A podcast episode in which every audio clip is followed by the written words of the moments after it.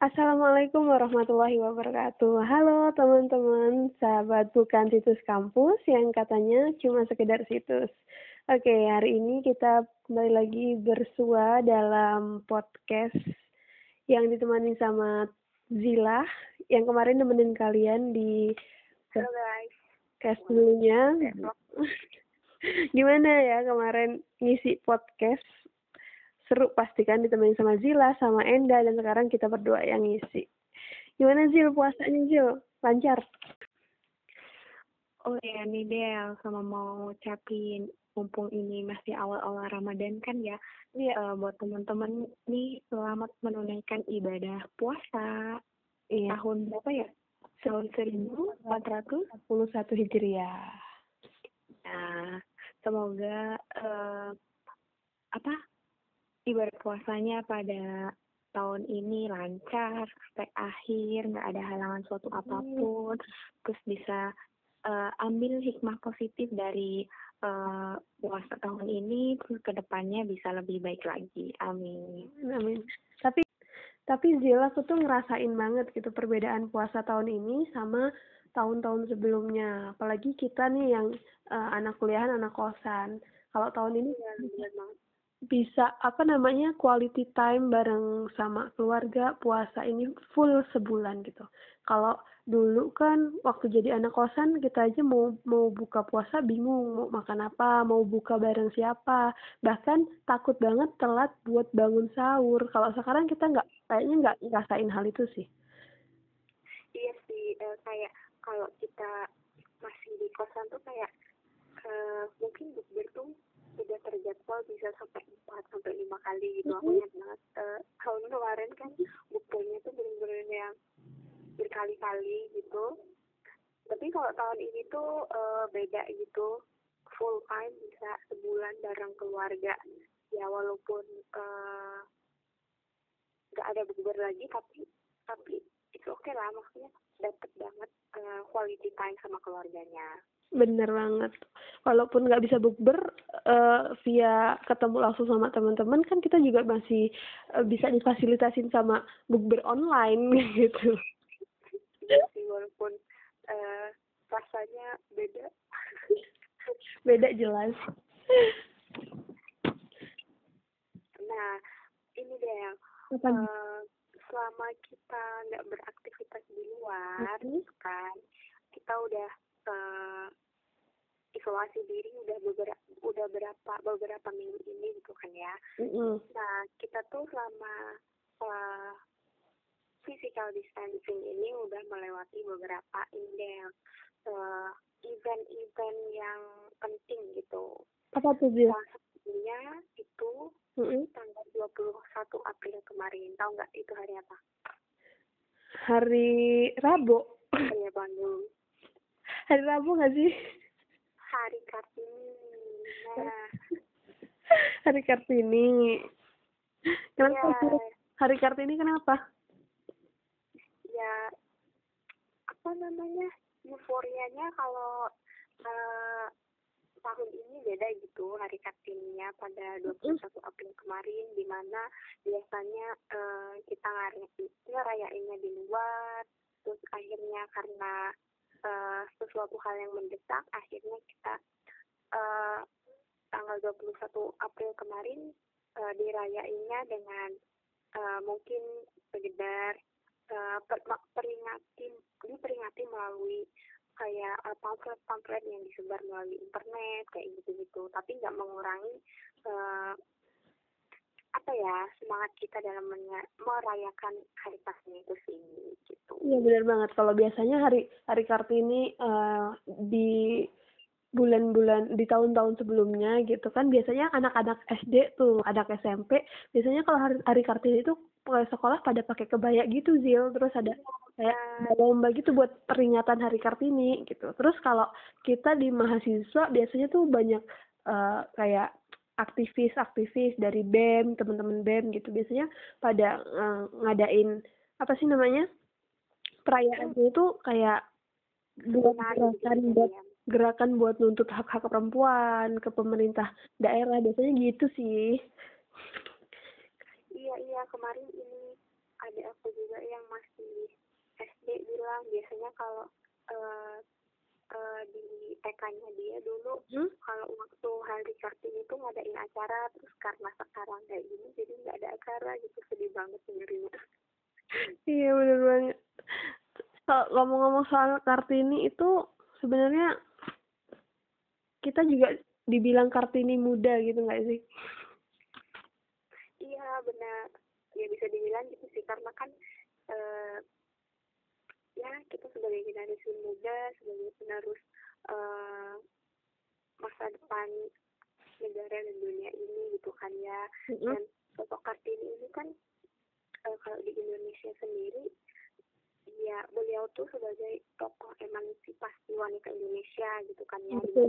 Kalau dulu tuh uh, kayak uh, apa ya Del kalau dulu masih kental dengan tradisi tradisinya jadi kayak uh, hierarki laki-laki dan perempuan itu benar-benar ketara banget gitu kayak laki-laki tuh uh, lebih tinggi gitu daripada kedudukannya lebih tinggi gitu daripada perempuan dalam hmm. segala aspek kehidupan gitu terus dengan adanya uh, ibu kita kartini ini dengan membawa emansipasi wanitanya dengan pemikiran-pemikiran modernnya mengenai hak-hak perempuan akhirnya e, membuat orang-orang tuh sadar gitu nggak sih kalau sebenarnya e, apa ya perempuan tuh e, mempunyai kedudukan yang sama gitu hmm. sama laki-laki gitu kayak banyak juga sih gerak pemikiran-pemikiran dari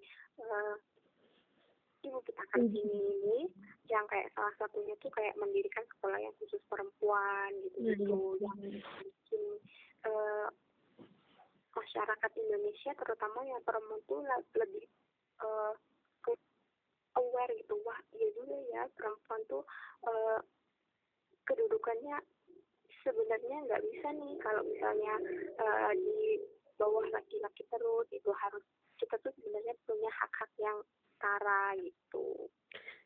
Iya, bener banget tadi kalau Kartini itu kayak pelopor emansipasi. Terus kalau Hari Kartini itu sering banget di uh, sangkut pautin sama gerakan emansipasi, terus perjuangan uh, keadilan gender, yang tadi kata Zila persamaan hak antara perempuan dan laki-laki itu di berbagai aspek ke kehidupan tuh selalu diperjuangin kalau pas iya. Kartini.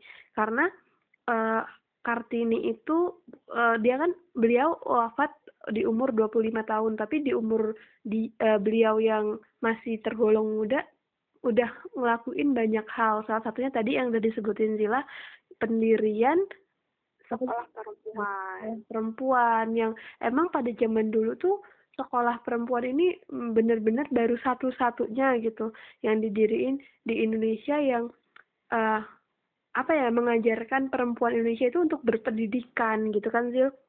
Iya benar. Sebenarnya selain sekolah perempuan tuh masih ada pemikiran-pemikiran beliau yang yang juga uh, mendukung emansipasi wanita ya. Tapi karena itu tadi karena kemudian beliau uh, akhirnya wafat di umur yang masih muda banget, akhirnya pemikiran-pemikiran itu jadi inspirasi buat uh, teman-teman perempuan-perempuan Indonesia lainnya buat sadar bahwa sebenarnya ya perempuan itu uh, benar-benar bisa berubah ke arah yang lebih baik tuh. Iya benar. Tapi kalau kita ngomongin soal eh, emansipasi itu uh, sebenarnya emansipasi itu artinya sebenarnya apa sih gitu. Nah, emansipasi ini kalau dari KBB ini Zil, Kamus Besar Bahasa Indonesia itu artinya itu pembebasan dari perbudakan. Nah, kalau digabungin sama wanita, jadi emansipasi wanita itu jadi memiliki arti proses pelepasan diri dari eh, para wanita dari kedudukan sosial ekonomi dan pengekangan hukum yang membatasi kemungkinan untuk berkembang diri wanita agar lebih maju gitu. Jadi kita di pe, penyetaraan gender antara laki-laki dan perempuan emansipasi wanita itu buat teman-teman yang uh, selama ini bertanya-tanya apa sih sebenarnya emansipasi wanita gitu. Terus Zil, kalau dulu tuh namanya masih emansipasi wanita gitu. Kalau sekarang tuh ada yang namanya gerakan feminisme. Oh, apa tuh gerakan feminisme? Kalau gerakan feminisme itu uh, lebih bisa kita bilang itu lebih modern gitu daripada kata emansipasi karena feminisme itu uh, sebenarnya udah ada dari tahun-tahun sebelumnya. gitu ya. Tapi kalau di zaman sekarang tuh kata feminisme itu lebih sering digunakan oleh orang gitu. Nah, feminis ya. feminisme itu punya arti gerakan perempuan yang menuntut persamaan hak sepenuhnya antara kaum perempuan dan laki-laki.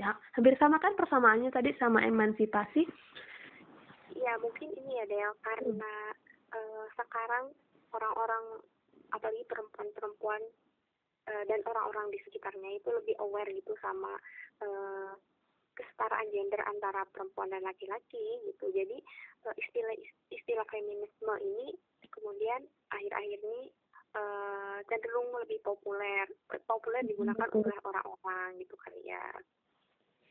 Iya jadi nah, kayak ini kan anggapan yang kayak kamu bilang tadi sesuai dengan definisi yang udah Delta omongin gitu mm -hmm. kan. Uh, intinya dari feminisme itu adalah kan gerakan yang memperjuangkan emansipasi atau persamaan hak antara kaum wanita dan pria tanpa adanya diskriminasi gitu kan ya. Iya betul. Nah, tapi tuh uh, sering kali gitu ya ada anggapan-anggapan yang salah soal uh, feminisme itu sendiri itu banyak orang-orang yang berpikir bahwa feminisme itu tuh sesuatu hal yang uh, negatif gitu. Karena mereka hmm. belum tahu akan uh, arti dari feminisme ini secara clear atau mungkin juga karena alasan yang lain gitu. Ya, uh, sebagian orang tuh ada yang mikir kayak gini feminisme itu uh, adalah satu gerakan yang di mana orang-orang di dalamnya itu uh, beranggapan berang, ada anggapan bahwa mereka membenci laki-laki itu kaum kaum feminis ini membenci laki-laki itu. Padahal kan enggak kan? Enggak padahal kan yang di tengah yang ditekan di eh, gerakan feminisme ini adalah itu tadi eh, bersama persamaan hak antara laki-laki dan perempuan. Hmm. bukan berarti eh, kaum perempuan ini membenci laki-laki itu nggak banget gitu intinya setara nggak ada yang membenci satu sama lain gitu terus ada lagi uh, ada orang-orang yang berpikiran salah bahwa uh, feminisme ini adalah hak-hak spesial yang diberikan kepada kaum perempuan mm-hmm. dan kemudian uh, membuat hak-hak uh, perempuan ini berada lebih tinggi dari laki-laki itu juga bukan kayak gitu gitu. Sebenarnya ya itu tadi balik lagi ini penyetaraan hak bukan uh, bukan gerakan yang membuat satu gender itu lebih spesial dari yang, yang lain bukan. Tapi mereka berada di satu line yang sama satu garis yang sama bekerja sama itu intinya nggak ada yang spesial. Semuanya sama-sama spesial. Wih, gitu. Wede, tapi ya Zil, kalau kita bicara soal feminisme ini kan udah banyak nih terjadi di lingkungan kita tuh. Nah, uh, sebenarnya ini ada dampak tersendiri gitu loh dari feminisme. Kalau buat orang yang sudah berkeluarga mungkin nah istrinya ini dia itu pengen yang apa namanya karena tadi dia menganut gerakan fe feminisme gitu. Dia pengen kerja gitu. Terus dia punya anak ada adanya ditinggalin nah itu tuh bisa mem memicu sebuah uh, kerusakan dalam rumah tangga gitu. Jadi uh, sebenarnya dampak feminisme ini sebenarnya ada dampak baiknya bagi si perempuan karena dia memiliki kesetaraan yang sama dari hak-hak yang yang harusnya dia dapatkan. Tapi ada juga dampak buruk kalau uh, kita gunakan uh, apa namanya gerakan feminisme ini dengan salah gitu intinya balik lagi ke pemahaman masing-masing orang tentang gerakan feminisme ini ya kan Del?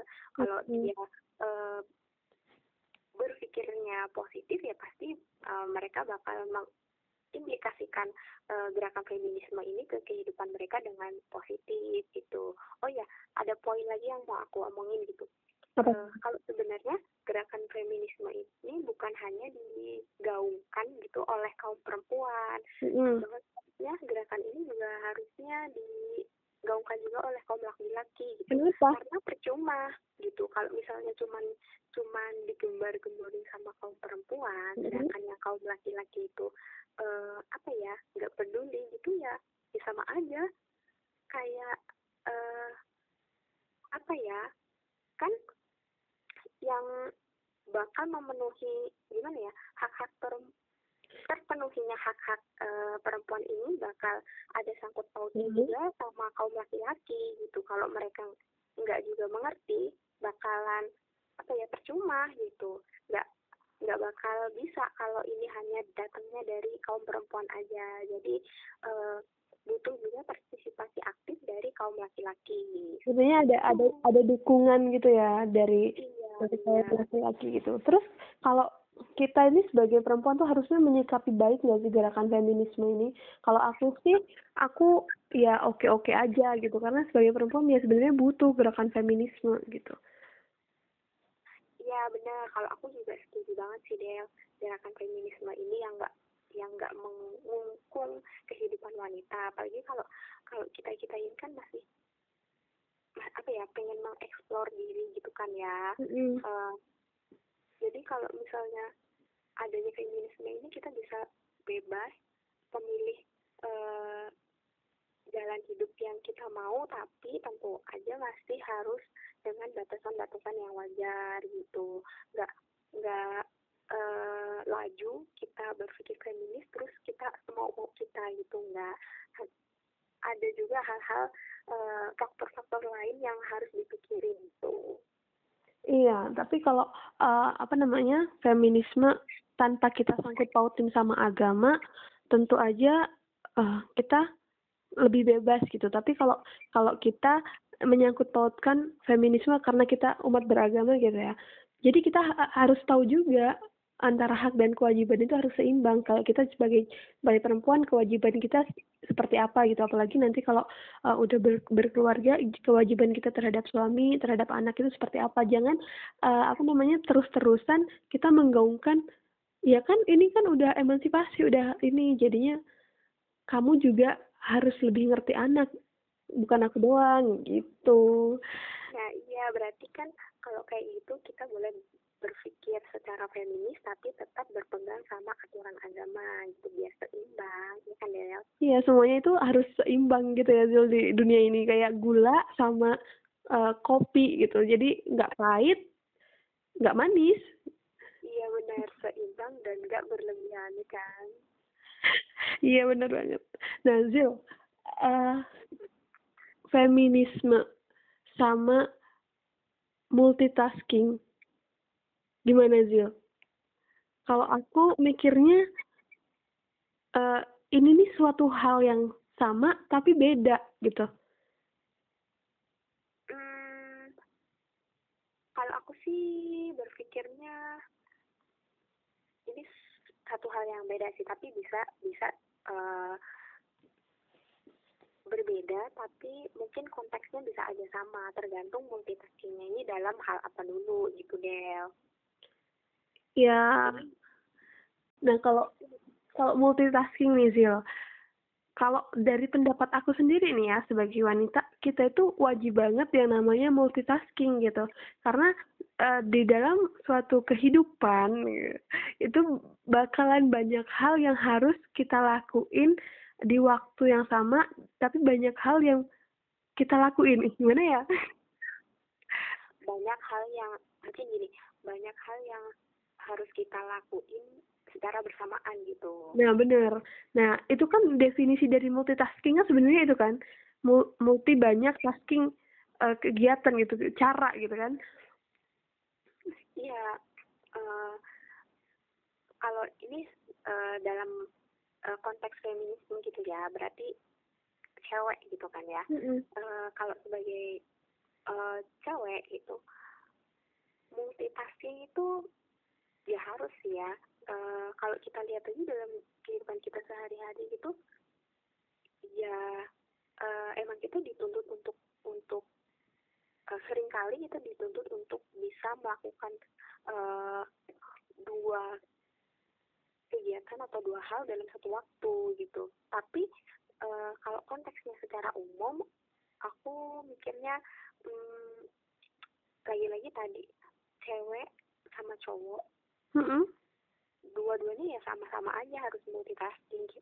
Ada yang berat sebelah yang kayak yang yang cewek harus lebih multitasking atau yang cowok harus lebih multitasking dari cewek kayak gitu gitu nggak ada.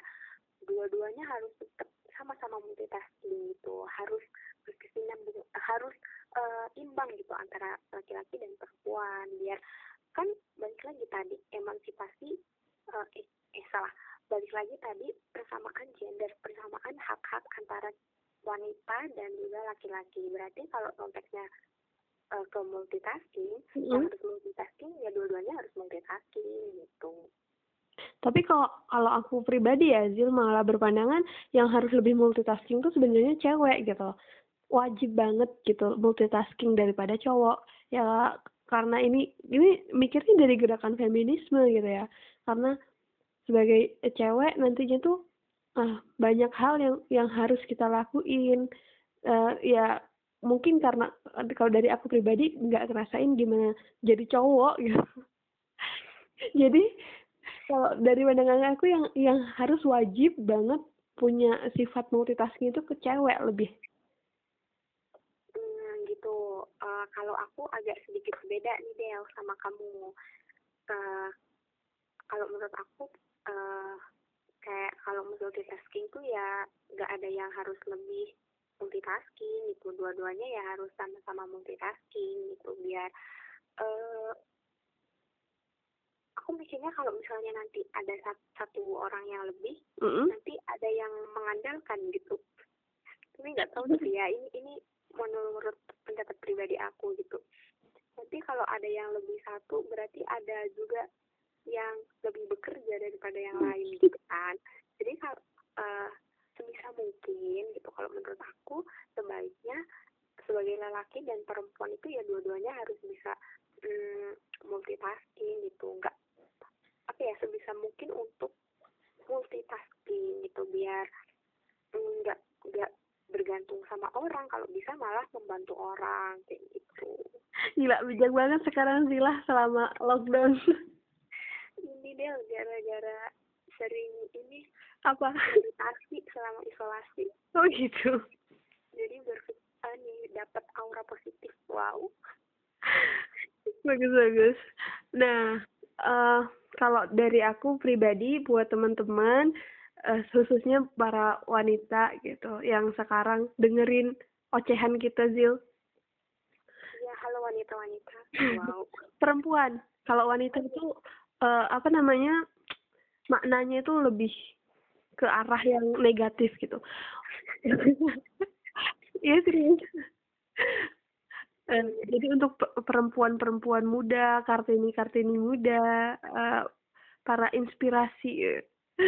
Jadi untuk teman-teman semuanya yang menganut yang ya boleh menganut gerakan feminisme. Aku juga menganut gerakan feminisme karena ya kita harus apa namanya tahu gitu kalau kita tuh punya hak yang sama dengan laki-laki gitu. Tapi kita juga harus tahu batasan-batasan kita sebagai wanita, tahu nantinya kewajiban kita sebagai perempuan maksudnya.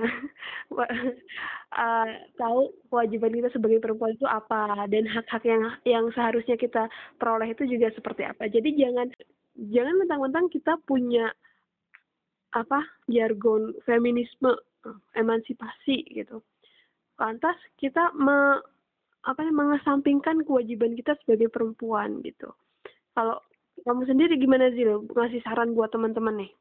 Ini sih, uh, iya aku juga setuju banget dengan gerakan feminisme ini di mana dengan adanya feminisme kita bisa lebih mengeksplor diri kita secara uh, luas gitu balik lagi tapi tadi catatannya harus berpegang sama agama gitu pokoknya harus ada uh, pegangannya biar kita tuh ada batasan gitu loh Nah, di samping kita uh, ini kan kita sebagai kaum dari perempuan menggaungkan uh, feminisme gitu ya, kesetaraan gender berusaha untuk uh, sebisa mungkin perempuan itu uh, mempunyai hak yang setara dengan laki-laki. Kita juga pengen dihargai gitu. Nah, tapi jangan melupakan kalau uh, kita juga harus menghargai laki-laki gitu. Jangan kita mentang-mentang uh, emansipasi wanita terus kita melupakan hak-hak yang dimiliki oleh laki-laki. Kayak gini kayak contohnya di kehidupan sehari-hari itu kayak misalnya ada cowok-cowok yang ngomongin soal uh, soal cewek itu. Biasanya ini tentang kayak body cewek yang ih apaan sih lo biasanya ini di circle-circle cowok ya Iya itu kurus banget atau gemuk banget kayak gitu itu kan sesuatu hal yang uh, sebagai contoh dari orang-orang yang tidak menghargai fisik seorang wanita, tidak menghargai diri seorang wanita gitu kan ya. Nah, nggak boleh kan seharusnya nggak boleh seperti itu kan. Nah, kita sebagai cewek juga uh, harus menerapkan uh, menghargai cowok dengan cara nggak ngomongin cowok di circle kehidupan kita, ngomongin secara negatif ini ya. Mm -mm. Kayak misalnya banding banding ini si A ini lebih ganteng dari si B, oh ini si si B ini kok ini sih kulitnya hitam apa gitu. Nah itu kita kita sebagai cewek juga harus menghargai lelaki gitu, nggak nggak cuma kita uh, sibuk gaung-gaungin soal feminisme, sibuk gaung-gaungin soal uh, hindari pelecehan seksual kayak gitu-gitu, tapi dalam kehidupan sehari-hari ternyata cewek sendiri yang ngeleceh sebenarnya ngelecehin gender yang lain kayak gitu iya benar ini sih yang yang paling penting. Jangan pernah samain cowok Indo sama opa-opa Korea. Itu udah pasti beda banget. Iyalah emaknya juga beda. Nah itu. Nah tetanggaku aja yang kanan kiri beda. Mas mas sama adik juga beda kakak adik ya kan? Iya makanya saling menghargai intinya gitu. Apalagi kita di negara uh, kesatuan Republik Indonesia. Harus ada rasa empati gitu ya Zil. Iya benar. Nah gitu teman-teman. Jadi uh, itu tadi sekilas kita ber cuap-cuap eh, berbincang mengenai tadi banyak banget ya Zil soal puasa, kartini, ya, feminisme, multitasking, kenapa perempuan harus multitasking, tadi udah banyak dan buat teman-teman apa pun yang bisa diambil dari uh, obrolan kita yang yang baik diambil boleh, yang yang buruk uh, dihiraukan aja gitu. Jadi buat teman-teman yang mau ngasih saran, kritik dan sebagainya bisa banget langsung uh, eh, DM di Instagram aku @dltggrn atau langsung ke kirim email ke Zila apa Zil namanya? Hikmatun Nazilah 00 at gmail.com. Nah. Oh ya mungkin ini dia kalau misalnya ada teman-teman yang uh, mau ngasih perspektif perspektif mereka khusus untuk episode uh, yang berkaitan dengan feminisme pada episode kali ini hmm? mungkin bisa juga langsung biar kita ini dapat uh, input dari perspektif yang lain gitu. Nah, gitu teman-teman. Jadi itu tadi uh, sekilas informasi dan obrolan kita yang ditemenin aku, Delta dan Zila di episode kali ini dan sampai jumpa di episode selanjutnya ditemenin nanti nggak tahu sama teman-teman yang lain mungkin atau sama Zila lagi atau sama Delta aja gitu. Dan semoga kita ya guys, topiknya apa? Iya, tungguin. Dan kalian juga boleh banget uh, minta request gitu request kita mau bahas topik apa di episode selanjutnya gitu ya. Iya benar.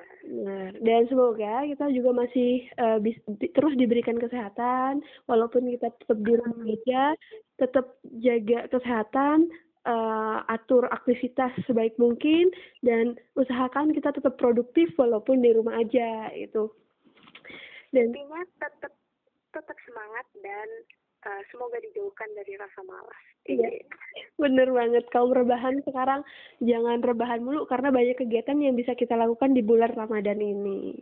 Gitu. Oke teman-teman, makasih untuk hari ini. Uh, sampai jumpa di episode selanjutnya.